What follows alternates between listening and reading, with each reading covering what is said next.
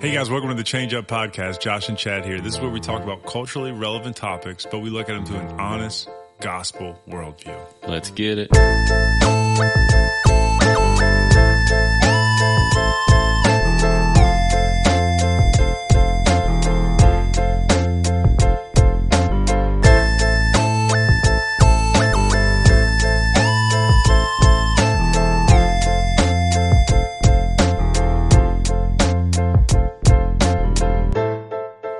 What's up, Chad? Welcome back. Yeah, thanks. well, this mic's about to fall over. Um, what I miss, man? How's Mandeville? Good. Same as always. I was in Chattanooga. I know you were at the New Year's conference. How'd it go? It was insane. New Year's conference. I didn't sleep much. Yeah. Um, college students, you know, they they like to stay up late. Mhm. You know, and there were no booze involved. No. I told them, and that's why I say this now. Like, I've never stayed up this late, you know, without booze involved. So this is cool, and it really is. It's like you guys can do it too. Right. when you go back, you don't have to go party. Just Right. play Signs. That's that was the hit game. This game called Signs. Oh, really? I loved it. There's always something. Anyways, we had some great speakers. We had some great like breakout sessions and just tons of time to have, you know, good conversations with students. Mhm. And uh I think it was an impactful it was definitely impactful for me personally as the leader. Yeah. So I know um definitely it was impactful for a lot of students that came. So That's awesome. I'm excited about how it translates to the semester. We're going to take this this group and start doing some growth groups with them, and um, we're excited to see where it goes. That's great. you know? I know times like that they're crazy, but they're great for building camaraderie and they're great for um, just planting seeds. Right. You know, you'll see what comes from this weekend over the semester. I'm sure. Yeah, Um, but man, it's awesome. 40 students. I mean, that's a huge answer to prayer and yeah. praying and excited to see what God does with it, man. yep, yep. That's yep. great. Um, so today we're going to continue in our spiritual maturity. Um, we're we're talking about lordship, Mhm. and so I think the way we could start this off is just a statement hmm that lordship is essentially the mandate uh, f- for every Christian Yeah. that we would come under the lordship of Christ. We would we would be slaves to Christ. Yeah. This is not like a different tier of Christian, as if one Christian can be saved and just kind of be lukewarm, and the next Christian will be effective, you know, more effective for the kingdom because he's made Christ his Lord. But this is, you know, a mandate to be a Christian, to be a follower, to not be the one that Jesus says, um, Mm-hmm. "Behold, I never knew you." Yeah, it's a as you said, it's a mandate. It's a it's a essential quality of salvific Essential, faith. yeah, better word. Um, because in in Romans 10, 9 and ten, that's part of that, right? You confess your mouth that Jesus is Lord and believe in your heart God raised from the dead, you'll be saved. Right. And so that aspect of Lord has to be there at the point of salvation. You see it in the cost of discipleship in uh, Luke 14, where Christ talks about where you can't have, you know, love your mother, brother, you know, father, anyone, even your own life, Right. right? You have to hate them. hmm Um, and what that means is to love less there in that situation. And so, um, so when you come into faith, you have to first rightly understand who God is and especially who Christ is, right? You can't, but you can't understand who Christ is without understanding rightly who God is because Christ is truly God and truly man. And in that process, it is a dying to self. It is when you put your faith in Christ, you're, if you're doing it right, um, which we can debate some of that in a moment, but if you're truly putting your faith in Christ, what you're saying at that moment is that I am leaving my life behind and my control and my lordship of my own life behind. I'm repenting of that hmm and I am submitting humbly before Christ and believing in the person of Christ, the work of Christ, and trusting in Him as my Lord and Savior. hmm And I usually ask people when I share the gospel, what do they think Lord means? So we'll play we'll play that out. What's what's Lord mean when I say that to you, Josh? If someone's your you want- Lord, You want to speak as someone Yeah, who doesn't just- know the answer, or yeah, just because I know it. just in general, right? Well, you just you hear the word Lord, and I've asked this question a lot too. So a lot of the answers I get Mm-hmm. is someone that's in charge, yeah, someone that's in control. yeah. The way I say it is, if I, if I'm your Lord and I tell you to do something, what do you do? You got to do it. Right. That's that's essentially kind of what lordship looks like, right? Because you're superior, you're supreme. You say it. If you're my Lord, I don't even I don't even question. I just do it. Right. Cause, which I'm sure you're like butting up against a ton of rebellion right now. Oh, yeah. People in our culture don't like that. Right. Because we live in an individualized Right. society. But without that faith in Christ and that understanding and desire to make Christ that Lord that you serve, as Paul would say, we are slaves to Christ in that mm-hmm. way. If you don't want that, then you're not saved. Right. And you can't be saved. So I understand if this is grating, if this is grating in your Yeah. heart, realize what that may be meaning about you. Exactly. That that means that he's not Lord. Maybe I think on the other side, though, you got people that will rightly say, Jesus, take the wheel. like we even have an, a secular song that says, Yeah. Jesus, take the wheel, and it's like, you know, Right. a number one hit. At least it was. So I think you got another group of people that are quick to say, yeah, I want, I want God in mm-hmm. control. But they don't put it into practice. Right. They don't study God's word and conform their lives to God's word. Right. If you're his Lord, you need to know what he tells you to do. Right. And the only place he tells you to do that is in scripture. And so you need to know scripture. You need to be sitting under the preached word Mm-hmm. of God and you need to be reading it for yourself and understanding it to see what your Lord would have you do. right. Exactly. Most people, when they say Jesus take the wheel, they just mean when I feel like I'm out of control and I'm desperate, then I'll I'll cry out for help. Then I'll cry for help. But if I don't feel like I need help, then I then I got it. That's not lordship. Yeah. That's false. That's false humility. That's false uh, conversion, probably, possibly. Right. uh, if that's your attitude. So it's just something that you should examine. But in order to do that, like you said, we have to understand first who Christ is, who God is. Hebrews is a great book for this because in Hebrews, this, this letter was written about 67 AD ish. you. How, Uh, okay. okay, Chad. You've been studying, huh? Yeah, yeah, Wow. yeah, yeah. This guy got him a new commentary or something. You're like, March of 67.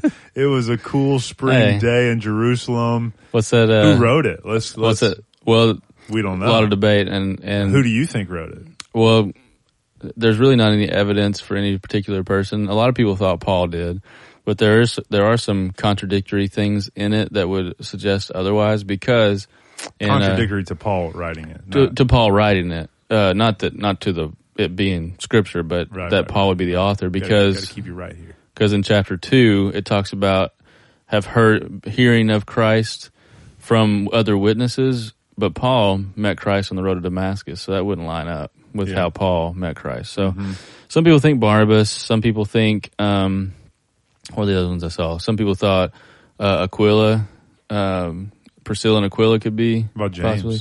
No, Luke was one, not I James. think James wrote it. James wasn't one of the ones that has been debated. Um, Well, there's a couple others. add him to the But list. anyway, point is, it.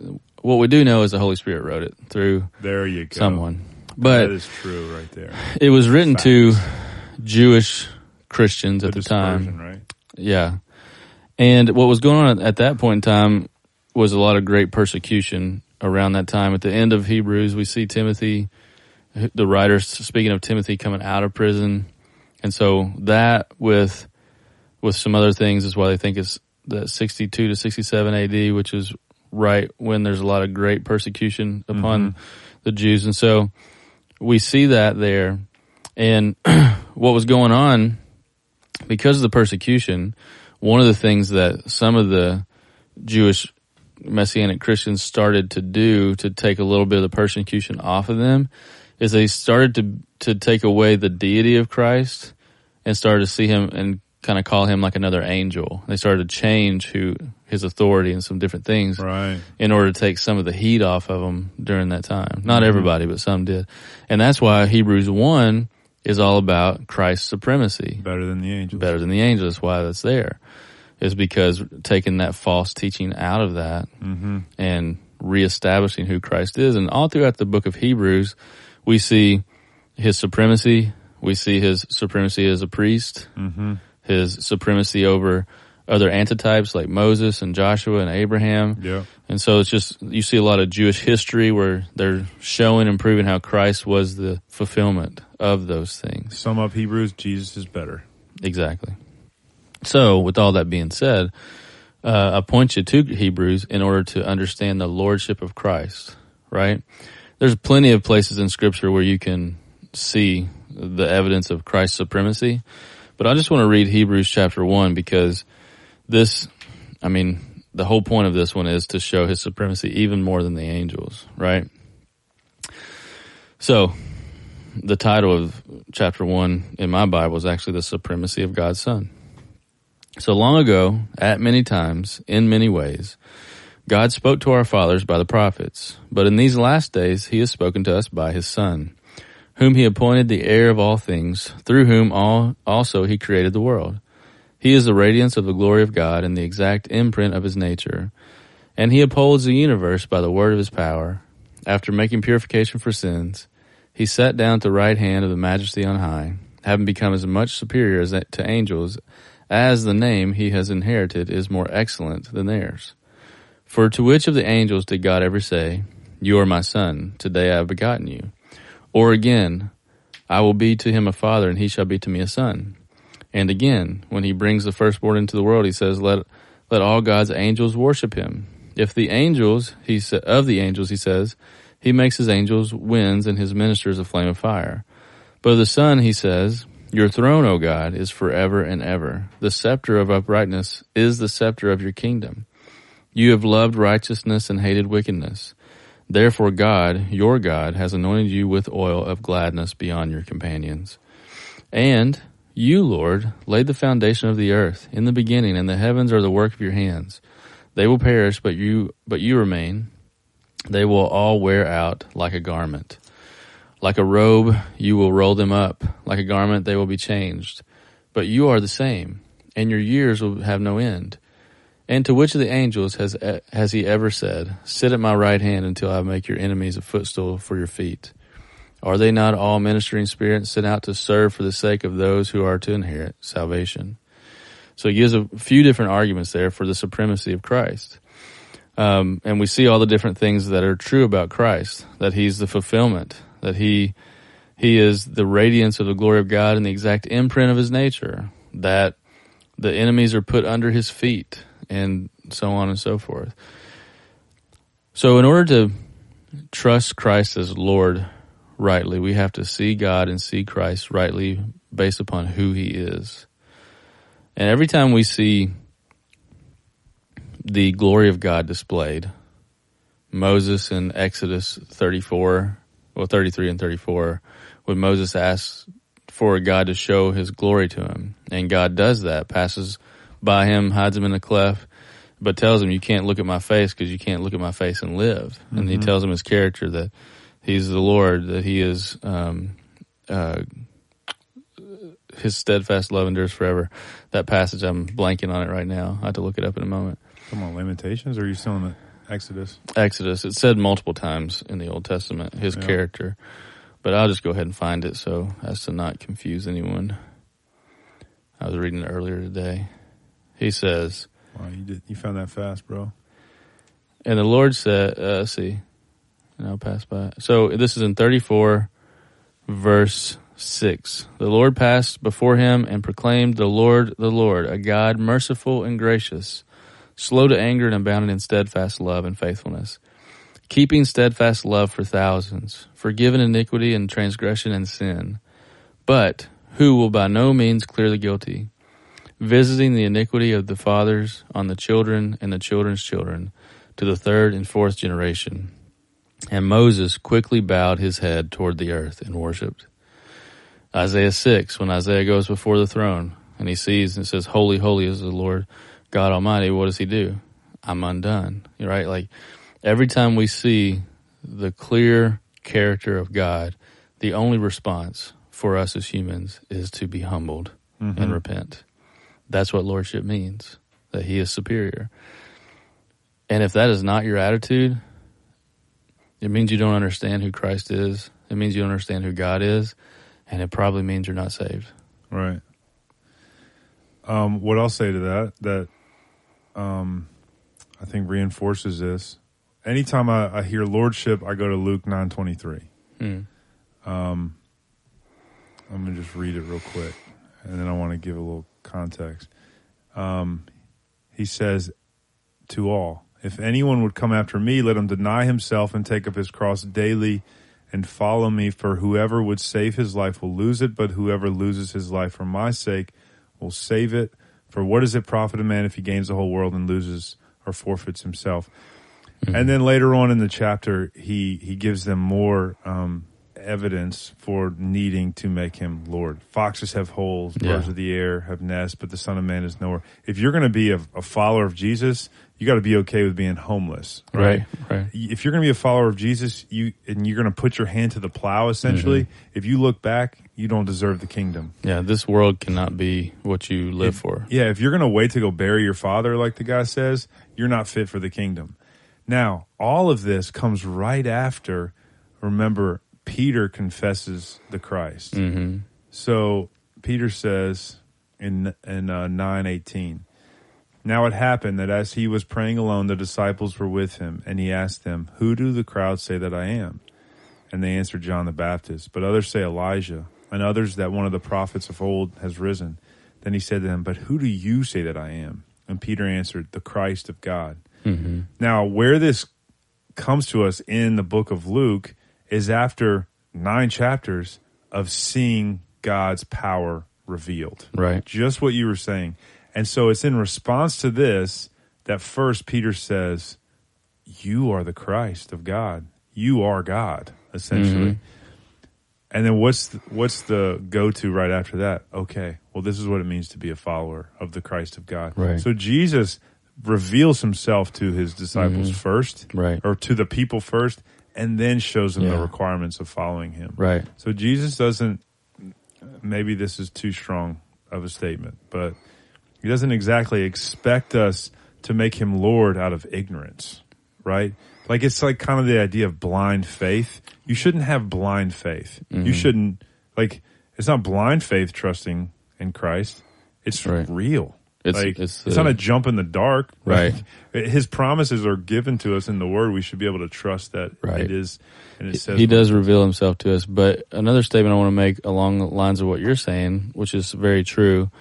He does reveal himself to us, but his character and his holiness and his righteousness have zero to do with you or your circumstances, and it has everything to do with who he is. hmm Right? So, like, for instance, take the cross. I like to use this moment because you see the full character of God displayed in one moment in history. hmm On the cross, when Christ is hanging there, dying for our sins, we see God's wrath being poured out on sin. hmm We see his righteousness. Like, God is righteous. Apart from anything happening in this world, he is righteous because he is righteous. Meaning, Which means he is the standard of what is right and good. Exactly. He's holy. He he has every right to wipe the face of this earth and save no one, and he would be right in doing so Mhm. because of who he is, right? He's fully good. But we also see his love, his mercy, and his grace. And and his providence and his sovereignty of of reading through the Old Testament to this moment on the cross. All these things are displayed in this one moment Right. that we can see, and we can see the deity of his son as he's resurrected three days later. In that moment of the cross and the resurrection is why when we see that, it should cause us to be humbled and to follow him as Lord because it reveals to us the reality of God. It reveals to us the reality of eternity. It reveals to us what his wrath is and what's at stake. Because if if you choose not to follow Christ and not accept Him as Lord and Savior, as Romans one sixteen says, it's the power of God to save. hmm Well, then you're choosing what the rest of Romans one talks about, where God just gives you over to your sin and you're destined for wrath and hell, and, a, and a, you get what you want, a life apart from God forever Right. which is death, right? So, and I was telling a guy today in one of our counseling sessions, I said, And if you think about that, because he agreed, I said, you know, is God righteous and is he just? Does he have the right to to pour out his wrath on us? And he's like, oh yeah, yeah, yeah. And I said, this guy's not a believer at this point, but we've been looking at scripture. And then I said, well, um, did God make a way clearly that we can see that God Himself would send His own Son and all this stuff? Yeah, yeah, I, I get that. I said, well, then how much more do we deserve His wrath when we reject His Son the one mm-hmm. way He mm-hmm. made? So, what would you do if you did that? We're not God, but just imagine that you're in that position of God. Would you have sent your Son, and what would you do when someone rejects Him? Yeah, it's like wake up. You if know, you're going to go to hell, go to hell from Africa, having never heard the name of Jesus before, rather than America, where it's, I mean, you turn a corner and you're going to see the gospel. Right. It's amazing how people still miss it. But well, it shows that God's got to be the one who opens our eyes and draws us. 100%. And that's a different discussion. But but right now, what we're trying to do is display rightly the lordship, the supremacy of Christ. And I think I, I was listening to R.C. Sproul the other day, and I think he was making this. I think it was him, not MacArthur. I've listened to a couple different things, but I'm pretty sure it's R.C. Sproul, where he talked about salvation is not from the peripheries of Christ, like His love, His you know, like the things you get from Christ. Your faith is in the who Christ is, mm-hmm. His deity, His lordship, His like who he is as God, like part of the Trinity. It's it's a belief in God and the wholeness and the fullness of who Christ is. That's what you're putting your faith in. Mm-hmm. And then you get the doctrine of imputation, where, or really double imputation, where um, at the point of the cross, when you when you put your faith in Christ, His righteousness is imputed or credited to you, mm-hmm. and your sin and wrath is is accredited to Christ, taken from you. Right, mm-hmm. all based upon Christ, not based upon you or your abilities to do anything. Right. But when we see God rightly, I just been thinking about this lately, and being more humbled myself. Your only response is humility and worship, but it's what allows you to see and repentance. And repentance, yes. But it's what allows you to see grace, mercy. Mm-hmm. It's only through mercy it's only through the cross that we receive the mercy, and, and it's only when you understand your sin that you understand the amount of grace you've been given. You know that leads is loving your neighbor as yourself. yeah. So now we just knocked out the two biggest commandments, and if you can do those, mm-hmm. then definitely you're going to have Jesus as your Lord. If you're seeing God rightly and loving Him rightly mm-hmm. with all your heart, soul, strength, might, mind, that's going to lead to because right now I'm studying the parable of the Pharisee and the tax collector. Mm-hmm. And the whole difference there is that the Pharisee is self righteous. Mm-hmm. He thinks he can be right with God, which is crazy right. if you think about right. it. Right. Oh, yeah. Do you think God is that small that mm-hmm. you could do anything to make him happy? Like, mm-hmm. who would want to serve a God that's that small, that's happy with you? Right. And why would you want to go to heaven with you? You right. know, your thoughts. Like, right. And so on the flip side, though, you well, I guess continuing in that vein, like he, so he also has contempt for everyone around him. He hates his neighbor as himself. Right, right, right. And so, if we fix the pride and the self righteousness through seeing and worshiping mm. God rightly, then we fix the contempt we have for others, the hatred we have towards others, yeah. because we've we've real we realize how much we've been forgiven. Yeah right? We realize we're the tax collector beating our chest, crying out for mercy. Right. I'm a sinner. Which is a display of humility, right? Exactly. So we just knocked out both commandments through this doctrine of lordship mm-hmm. by first seeing Christ rightly. Right, absolutely. It all starts there. Uh, in Dr. Scott's little booklet, Pride versus Humility, um, one of the things that he says in there, I love this line. says, if pride is the root of all evil, then humility is the root of all virtue. Dude, you're stealing from my sermon, bro. Oh yeah, yeah.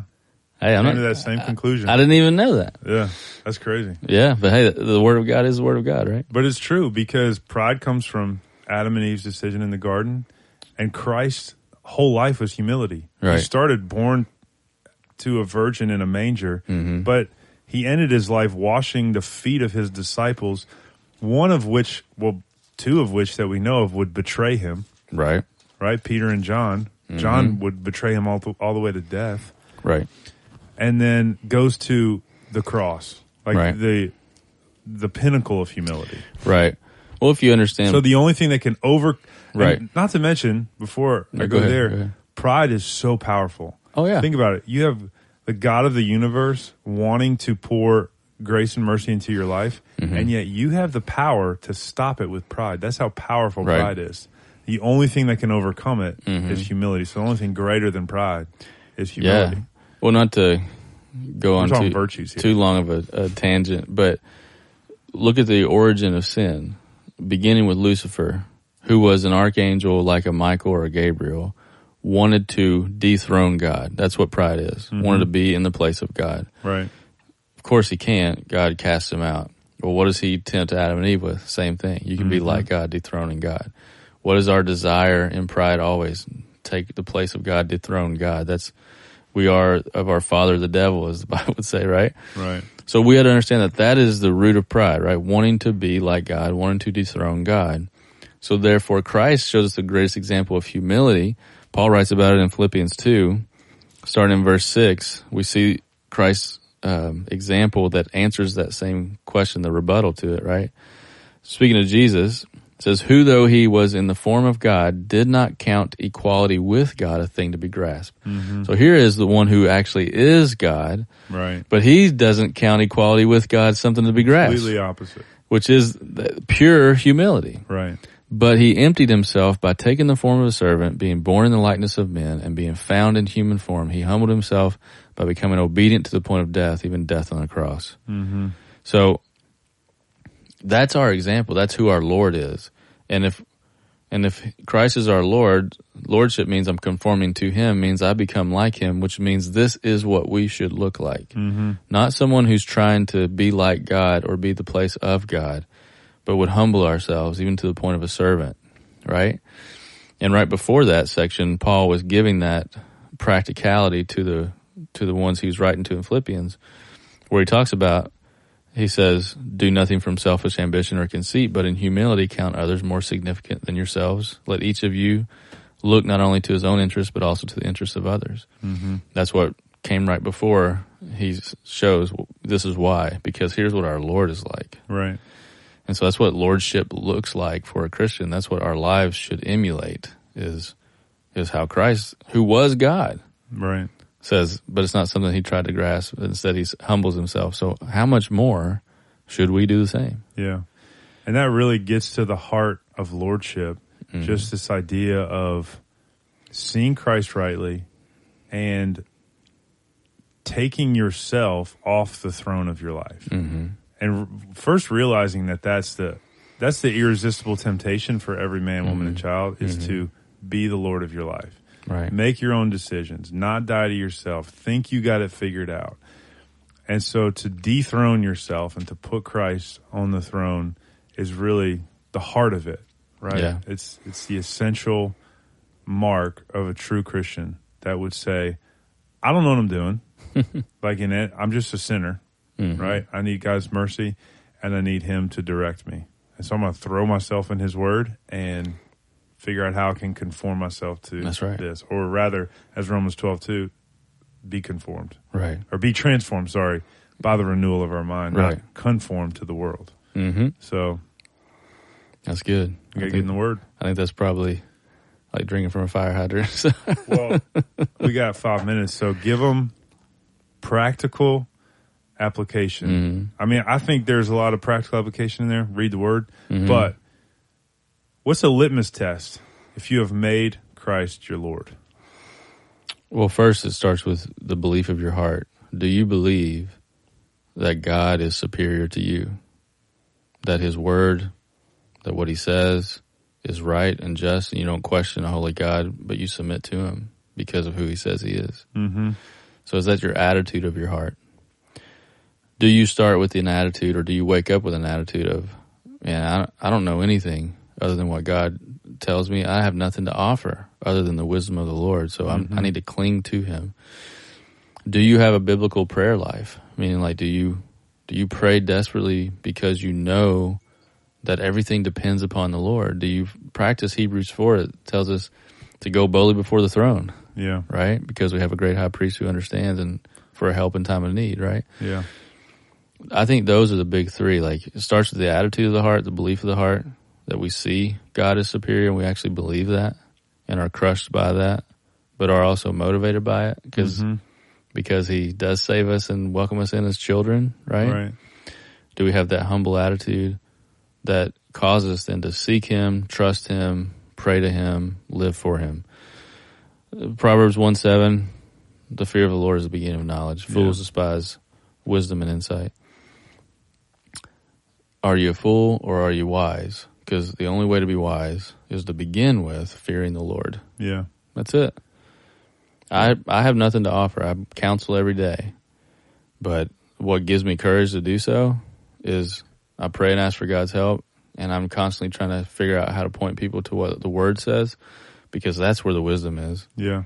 That's what's going to convict. That's what's going to turn their heart. I'm just a, I'm just a messenger, and I've got to be skilled in how to bring forth the message and cut through the noise. Mm-hmm. But that's it. That's that's the only skill I got. Yeah. You know. Yeah. I mean the the secret power lies in God's word, not Yeah. the actual Bible and text itself, but the meaning behind it. Right? Like Right. that's the power is what does this mean? And sometimes we gotta Well, the word of God, you know. interpret it rightly. Yeah. Um, and I'll say just more on the line of uh, practical application is someone who's not uh, submitted to the lordship of Christ. If you look at everything in your life and ascribe a meaning or a purpose of it, is its primary purpose in your life to serve you? Mm-hmm. Because if it's serving you, then you are the Lord. Right. You are Lord of your life. If even church can be just a means to serve some end that you have, Mm-hmm. you are sitting on the throne of your life. Right. The opposite is same same items in your life, whatever, same Mhm. activities and categories. If Christ is on the throne, they will be serving some end of God. Mhm. They'll be advancing the kingdom. They'll be advancing your own personal holiness. Right. They'll be advancing someone else's walk Mm-hmm. you can have the same things. You can still have fun and activities and, and hobbies and working out and doing all this stuff you enjoy, reading, music, whatever it is. But are they serving you or are they serving the Mhm. Lord and Yeah. His glory?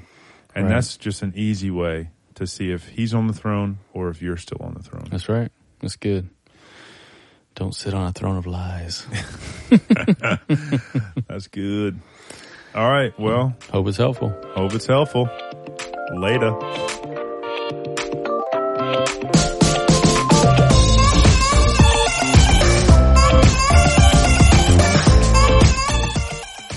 Thank you for listening to the Change Up podcast. This podcast is made possible by the Field Church in Mandeville, Louisiana. If you don't have a home church, please come check us out. We have service times at 845 and 1045 on Sundays, and you can find more information at thefieldnola.com. If you found this podcast to be helpful, please share it with a friend or family member and rate and review on Apple Podcast. This helps other people just like you find us.